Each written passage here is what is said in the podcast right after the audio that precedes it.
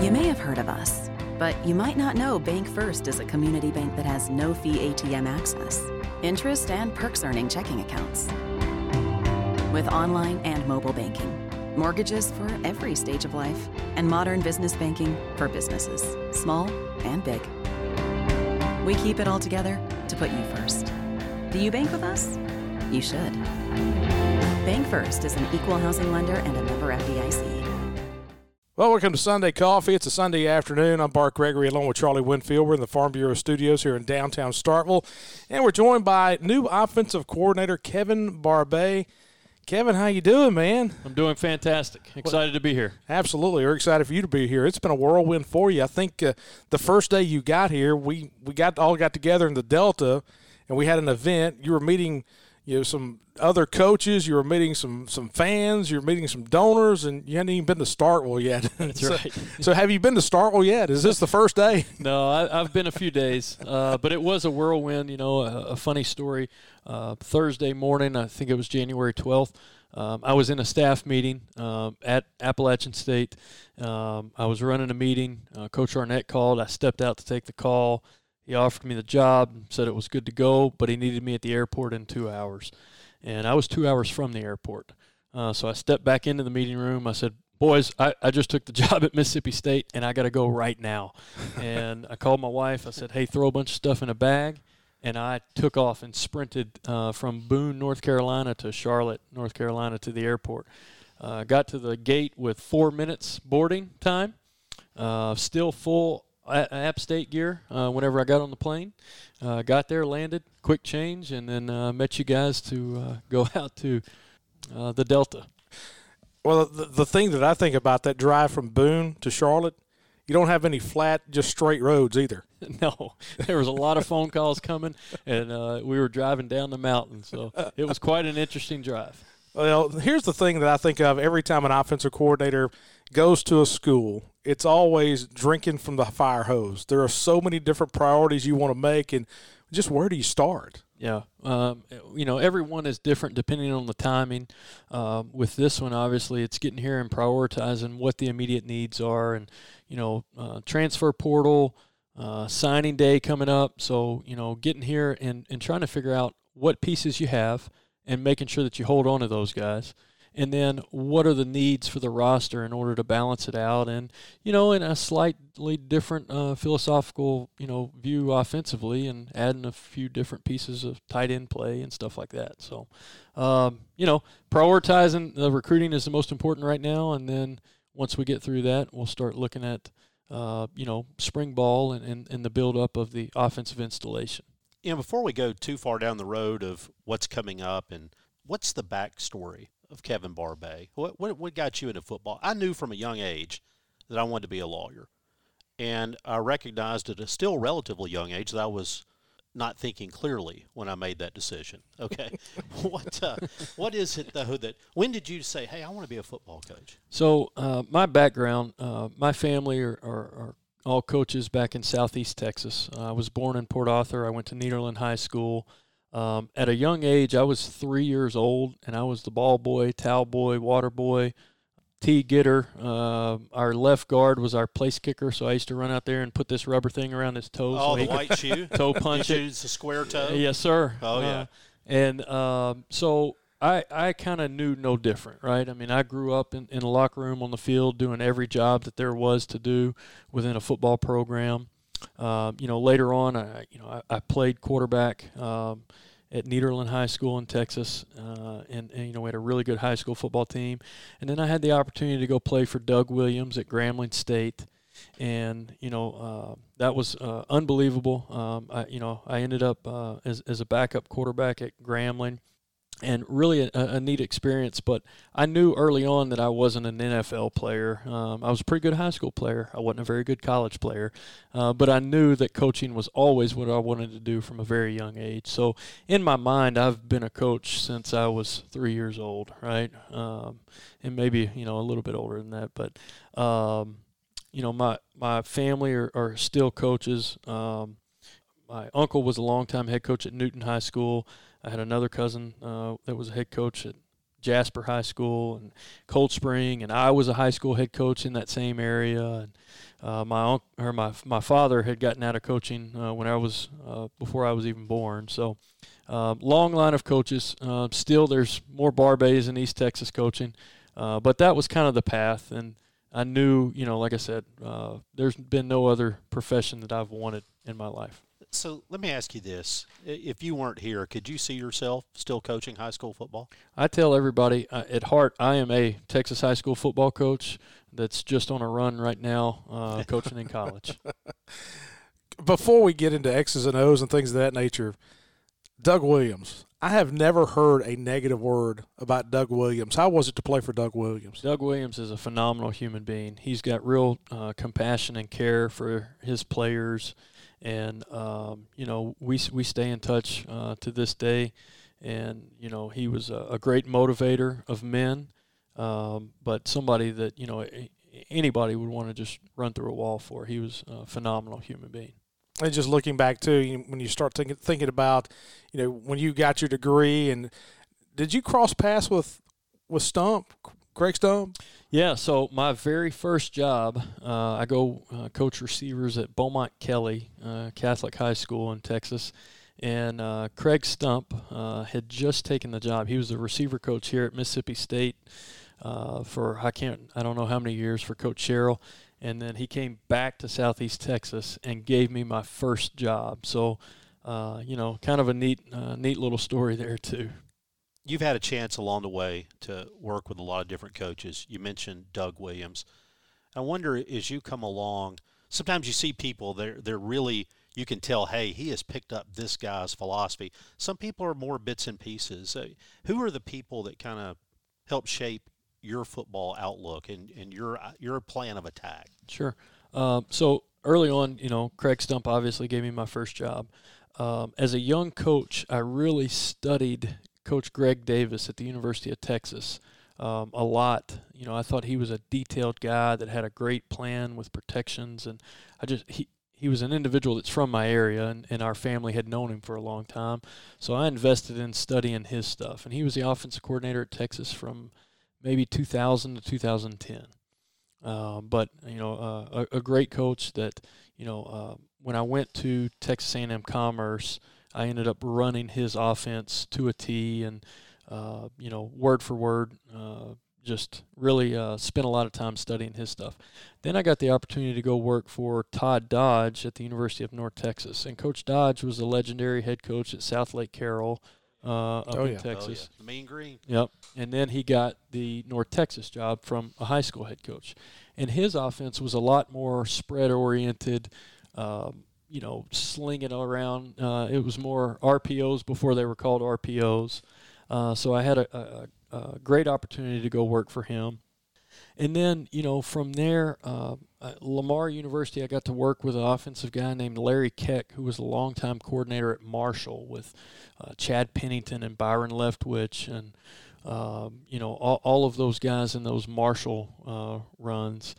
And then uh, from there, I, I, went with Jim McElwain. And Jim McElwain, uh, you know, was uh, a guy that's been uh, influential, very influential in, in my career and, and my philosophy. But there's been so many different pieces and so many different offenses uh, that I've been a part of. You know, uh, a lot of times guys ask me, well, what the offense? What's what's the offense? Is it pro style? Is it spread? Is it what?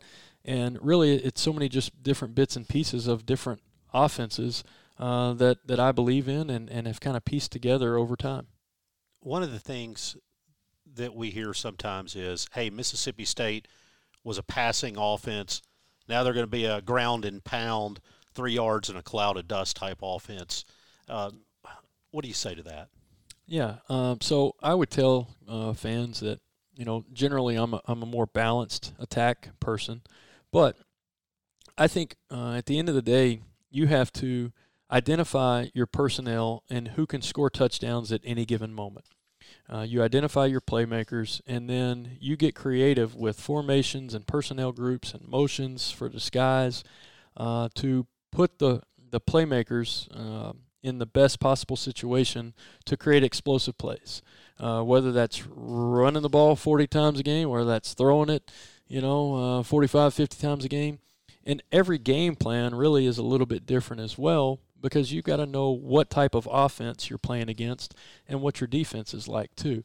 So, you know, last year, for example, uh, you know, we had a game against North Carolina at Appalachian State, and you know those guys could score a lot of points. You know, so from a uh, game plan standpoint, you know, we needed to be able to be, uh, you know, uh, aggressive and, and trying to score points any which way we could, right? Throwing the ball and uh, pushing the tempo a little bit, right? And trying to go fast and catch them off guard with some formations and motions. And, you know, uh, I, I can't remember what our yards were, but it was well over 600 yards of offense. And we ended up scoring 61 points. We lost 63 to 61, but that was the game, the type of game that we had to play against them.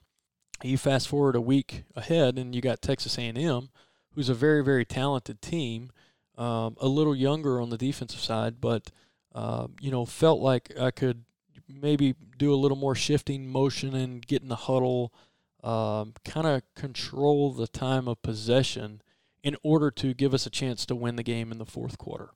Uh, so, you know, um, luckily, right, that one turned out for us. We beat them 17 14. Uh, but really, you know, two kind of totally different game plan types. And so I don't think that you can just bottle it into one, you know, it, it it's not air raid. It's it's not pro style. Um, but, you know, it, it's really just being simplistic and going, all right, how are you going to create explosive plays uh, in the run game? How are you going to create explosive plays pushing the ball downfield?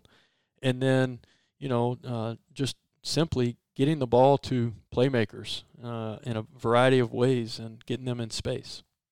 Sorry, I've been over here doing a deep dive on Larry Kueck because Larry Kueck at one time was the offensive coordinator at Southern Miss in the late 1990s. Remember when Jeff Bower had it rolling down there, and they had everybody. They were, they were great every year. Larry Kueck was the offensive coordinator at Southern Miss.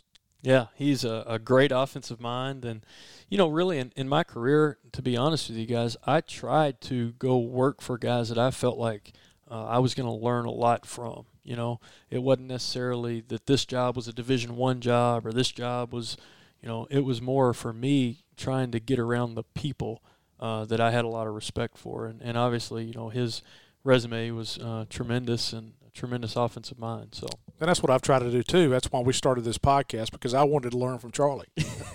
good decision. It was a good, for you. It was a good decision. So we were talking about your roster management, trying to build a roster because it's it's very rare in today's world to, to go somewhere now where you don't have a position where you almost have to create a position. And it's no secret that the tight end position at Mississippi State has not been here for the last three years. And so now all of a sudden you, you've got, got to create a position. How strange is that? You know um, I mean it, I, would be lying if I said it wasn't a challenge. Um, but uh, you know, I, I, think the, the slow transition into using utilizing and using a tight end, uh, you know, will, will be something that we go through here. We've got to add some here quickly, right? Uh, but we also got to make sure that the quality of the tight end that we bring in here um, is, you know, elite SEC guys. So, um, you know, you, you can't be stubborn enough to go, okay, well, here's the formations and the things that I do uh, if the personnel doesn't fit it. Uh, so then that's where the creativity comes in, and you go, hey, you might have a room full of you know six really good running backs, and you might use more 20 personnel than you do 11 personnel because at the end of the day, you've got to put your best 11 players on the field and figure out right what schemes and and, and uh, uh, you know what concepts you can do to put those guys in the best position. When you talk about a tight end, what does that look like in your offense? Because sometimes I sit down, I watch an NFL game, and it really means big slot receiver, uh, more of an H back sometimes. Then I think when you watch the old Dallas Cowboys, you know, it, it's the guy just right hugging the you know hugging the tackle sure. and, and work in the middle and maybe even blocking. What what is a tight end asked to do in your offense, and what does the ideal tight end look like? Yeah, that's a great question. There's there's actually two, right? Uh, so both of those guys, you have an inline tight end uh, that you know is basically a you know a, an extension of your tackles, right? Uh, a big, long, six six, you know, 260 pound guy that um, can block down on blocks, that can control the line of scrimmage, that can catch the ball in the flat a little bit, and then you've got your H back who is you know you would still like to have good length, right? 6'4", 250 range. That's uh, a a good enough receiver, right, and can stretch the field vertically in the passing game, can insert into linebackers, can slice back on split zones, right, and then slip out into the flat. Um, also, a guy that you know can be utilized in the screen game as well. So you know, really for for me, the tight end is um, you know uh, as big and athletic uh, as as we can possibly find, uh, but the number one ingredient though is just pure toughness. And you know, if you, you I've played with undersized guys that weren't the biggest and prettiest in the world, but you find out what drives them inside. And, and those guys that have that toughness and that grit are the guys that fit in my scheme uh, the best. We talk about coming in and you start talking about scheme, but have you had any chance to spend any time with, with players and just trying to to get in your mind, okay, this is what this guy can fit into my offense? Yeah, um, you know, I, obviously I haven't been able to uh, spend a whole lot of time here in Starkville uh, with us being on the road recruiting and going to see guys. Um, you know, uh, Will Rogers has, has been by multiple times uh, and and is just eager and uh, you know wants to learn new things and different uh, concepts and, and ball. So he's he's been a real pleasure, you know, because you can feel the the eagerness from him and um, you know, uh, all the guys have kind of come through and just said hello, shaking hands or whatever. Uh, but to be honest with you, I haven't really had a chance to sit down and, and really dive into, you know, any of the guys' uh, lives yet, and you know their their stories and you know what their strengths and weaknesses are uh, within their positions. One of the things that obviously has been a hot topic in college sports is the transfer portal and guys coming, guys going we've been fortunate, knock on wood, so far that uh, some of the guys who thought about leaving came back. How much of a challenge was that for you to be have to visit with those guys and to somewhat re-recruit some people? Yeah, you know, I, I think um, look with the ever-changing landscape of college football, uh, with the transfer portal and NIL and um, all, all, those things that are going on. I, I, think there's good and there's bad to uh, both sides and, and, and all pieces. There's some situations that it's good for, and there's some that it's bad. But you know, at the end of the day, I think the biggest challenge is the roster management piece. You know, the old days of hey, we're going to recruit a, a, kid, and and then you know plan on this guy, he's going to be here for five years. You know, it, it's really hard to live that way anymore because there's so many different options and, and things for the guys to go do. So, you know, I, I think getting here and identifying guys that – we absolutely cannot lose and we need on this football team. Um, and then, you know, trying to, in a short amount of time, get in front of them and uh, get to know them as, as best I can. Uh, it, it, it's a real challenge, right? Because when you're a relationship driven person uh, and you don't have a whole bunch of time to build relationships, uh, to me, that's the biggest, uh, the biggest obstacle uh, right now is, you know, making sure that we're holding on to those guys and gaining their trust in a short amount of time. So, being from Texas, Port Arthur, that area right there at the, at the state line, Cowboys fan, Saints fan, grew up either one, didn't care. What were you? Houston Oilers, man. oh, okay. All right. Love you, blue. Yeah. Coach Bum Phillips, and uh, you know a neat story there. Uh, coach Bum Phillips uh, was the head coach at uh, my high school, Nederland High School, as well as my wife's high school, Port Neches Groves High School. Okay. And so when those two play, it's uh, you know the greatest rivalry in Texas called the Bum Phillips Bowl. Okay. Wore the big hat. Yeah. Bum, Bum Phillips. Phillips. I didn't th- expect to be talking about him today, but that's a that was a good one. What was the old Bum Phillips line about Earl Campbell when he didn't complete the mile run? You on know, third and on third, third and a mile, I won't hand I it won't to hand him. It to him. the, uh, Hey, I was looking at some of the numbers on your team at App State, and one of the things I noticed, obviously Mississippi State has thrown the football a ton the past three years, but they haven't thrown it downfield. I think the balls in the air over 20 yards, six seven percent last year. Your number was more like 21 percent balls in the air, 20 or more yards, and when you throw in mid-range passes, 10 or more, 40 something percent. Was that personnel? Was that scheme? Was that a, a kind of a desire to be more explosive? Well, here's what I think it does. You know, when you run the football, right, that's what sets up your play action shots downfield.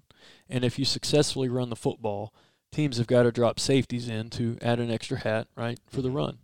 And that's where, you know, the, the capability of creating explosives downfield in the pass game comes by being able to run the football successfully. So, um, you know, yeah, I and I would tell you this, you know, I'm a, also a heavy RPO driven team, which is kind of taken away from quick game.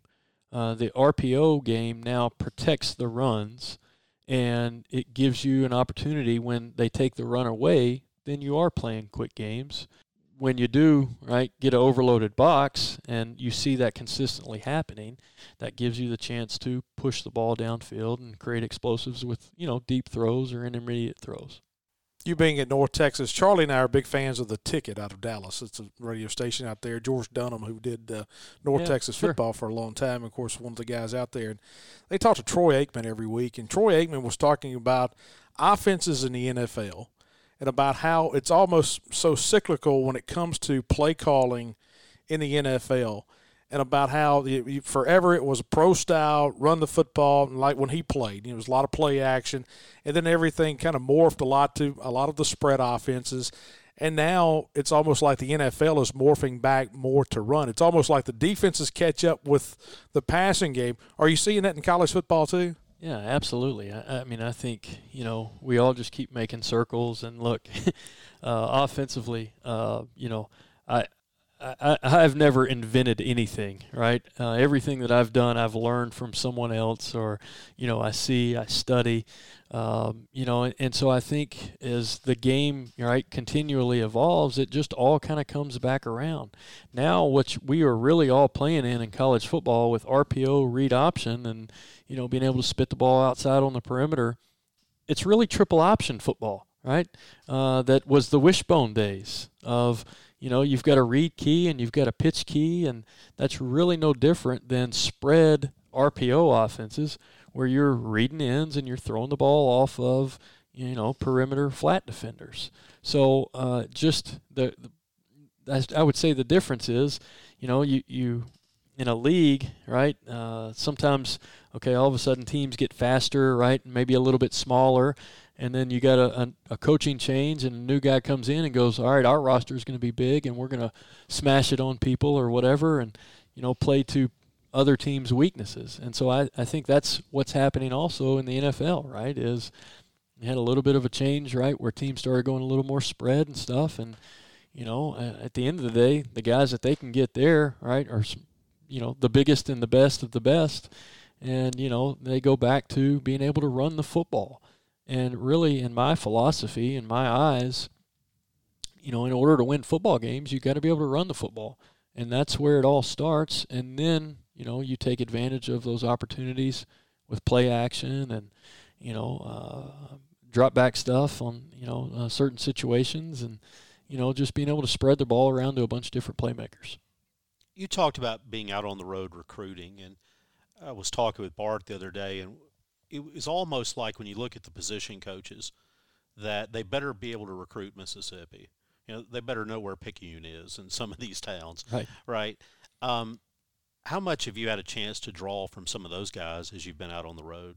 Yeah, so um, I got to spend uh, last week uh, on the road in, in Mississippi and, uh, you know, met some phenomenal people and, and really honest and, and down to earth people, which I think in recruiting is, is a very important piece of just trusting guys that'll give you the honest truth of if they think this guy can help you in the SEC or not. Um, to be honest with you, uh, recruiting Mississippi has uh, felt like home to me, right? Uh, with some of the small towns, and you know, for me, it feels a little bit like East Texas and some of the backwood uh, schools. And you know, I, I, think you you leave uh, no stone left unturned in trying to find right anyone, anybody, any you know type of small school player that might have just that burning desire to be a Bulldog and, and play at Mississippi State. And, you know, there's guys that um, other schools might not come in and, and go do all the homework and, and find kind of those diamonds in the rough or those gems that are, you know, hard to get to. And, you know, I think within this state, uh, there's plenty of those type guys. if if you really go through all the schools and, and make sure that you're doing your homework and like I said, leaving no stone left unturned. So you've had options and you're known as an up and coming offensive coordinator. You had a chance and would have had chances to go a lot of places from where you were. Why this job?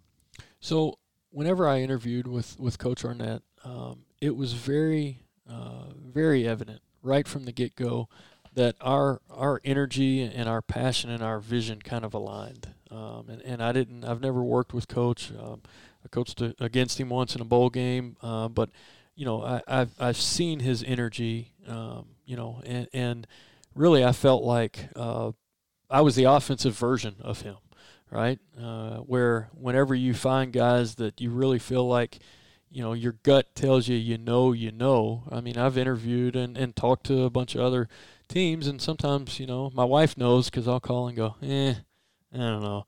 Uh, when this interview was done, I called her and I said, "This is it. This is the one." And you know, I, I feel like I did a good job. I think I'm going to get it, but this is the guy that I want to go work for. Um, you know, just you, you can uh, feel the passion, right, uh, coming from Coach Arnett, and, and just the sincerity. And um, you know, this was uh, a, a great opportunity for me. Um, you know, not only to become an SEC play caller, but like I said early on uh, in the podcast, really to work for good people and uh, you know somebody where my vision uh, aligns, and I think we share the same uh, energy level. You call plays from on the field or in the booth? Uh, that's a good question. I've done both. Um, I, I call plays mostly from the field, right? And and that's kind of where my comfort level is, and I do that for a reason. Uh, you know, number one, I can uh, dictate and I can better tell the tempo of a defense whenever you're down there and you can feel the game. I can feel when the defensive line starts getting a little slow and they're putting hands on hips and a corner's barking at a safety about busting this coverage or doing this wrong. And that's how, you know, I change the pace of the game uh, by going fast. And you know, I'm not a go fast all the time kind of a guy. I am a once you bloody someone's nose, then you start throwing as many punches as possible. Um, you know, kind of basketball fast breakish, I guess, right? You want them to use a timeout, right? Or you know, somebody fall down and slow it down a little bit. But that tells you right there that you're controlling the game, and um, you know, trying to keep defensive coordinators off rhythm. Um, so that was a long answer to I call it from on the field. The other thing that I think is really important is being able to look your quarterback in the eye, right, and feel what kind of game he's playing here, right? It's different when you're talking to guys on the headsets than, you know, if if you're struggling at this point in the game, right, making sure that you're putting him in the best position to, you know, succeed on a third down or um, uh, also, you know the the uh, the TV timeouts get pretty long, right? Absolutely, and, longer uh, and longer. and if it's CBS, you got a time to go get a diet coke. That's right. um, but you know, uh, being able to look the entire offensive unit in the eye, right, and and talk to them about the plays that are coming up, the situation that's at hand, uh, for me is something that's really important. And so that's why I call it from the field. You can see leverage and you can see coverages and better from up top, right? Um, but you know that's what you know you've got a, and we do. And we've got a great staff, um, and you know you have different responsibilities uh, on game day with guys up in the box and guys on the field, and making sure that we're all communicating the same way. But to me, it, it's more of just a, uh, a, a feel is why I call it from the field yeah, we, we do have some new staff members. You mentioned the staff, and but we've had some guys coming back on the staff that haven't been here in a while, but have been in Mississippi. And you start talking about a, a David Turner. Of course, Tony Hughes has been here for a long time, much respected. Chad Bumphis is back, a native of Tupelo that played here. How important is it for you to have fellow Mississippians and guys that have been here before that you can bounce things off of? Yeah, you know, I, I always tell everybody I, the offensive coordinator always gets a lot of the credit, but it's really it's not so much the offensive coordinator as it is the the staff and the guys that are building this game plan together. You know, I think guys that uh, that have ties um, you know, or or our alum uh, of Mississippi State is, is always really important uh, because they're able to portray right the the true passion and, and what it really means, right? Uh, this rivalry or this game or uh, to the players uh, because they've lived it and. Um, you know, so I, I think we've got a, a, great staff. I think Coach Arnett did a great job of uh, building this thing, and um, you know, uh, I'm just I'm really fortunate and honored to be a part of it. Hey, we appreciate you coming in. Appreciate you letting us uh, rake you across the coals for 30 minutes. Awesome. Yeah, that was it. That was pretty easy. You guys are well, we figure it'd be nice first few. Yeah, yeah. Just wait. Just, just wait to week three. First third down, we don't convert. right. You guys are going to be like, "What were you doing?" Uh, can't, can't, we sneak it from under center? Come on. Yeah, yeah. don't give Charlie your cell number. He'll be texting you during the games. Uh, I, that was the first one that I heard that uh, in Indianola. Uh, oh, was it really? Was uh, yeah. Can can we please on fourth and one, just get underneath center. And That's why I, I laughed. I, I, went to law school at Notre Dame, as Bart well knows. But Lou Holtz was telling the story about one day he was out walking and he decided just to go sit in the stands and start yelling to throw it to the tight end uh, because he said somebody gets a lot of pleasure out of doing that every week. I wanted to feel, I wanted to know what that felt like. Right.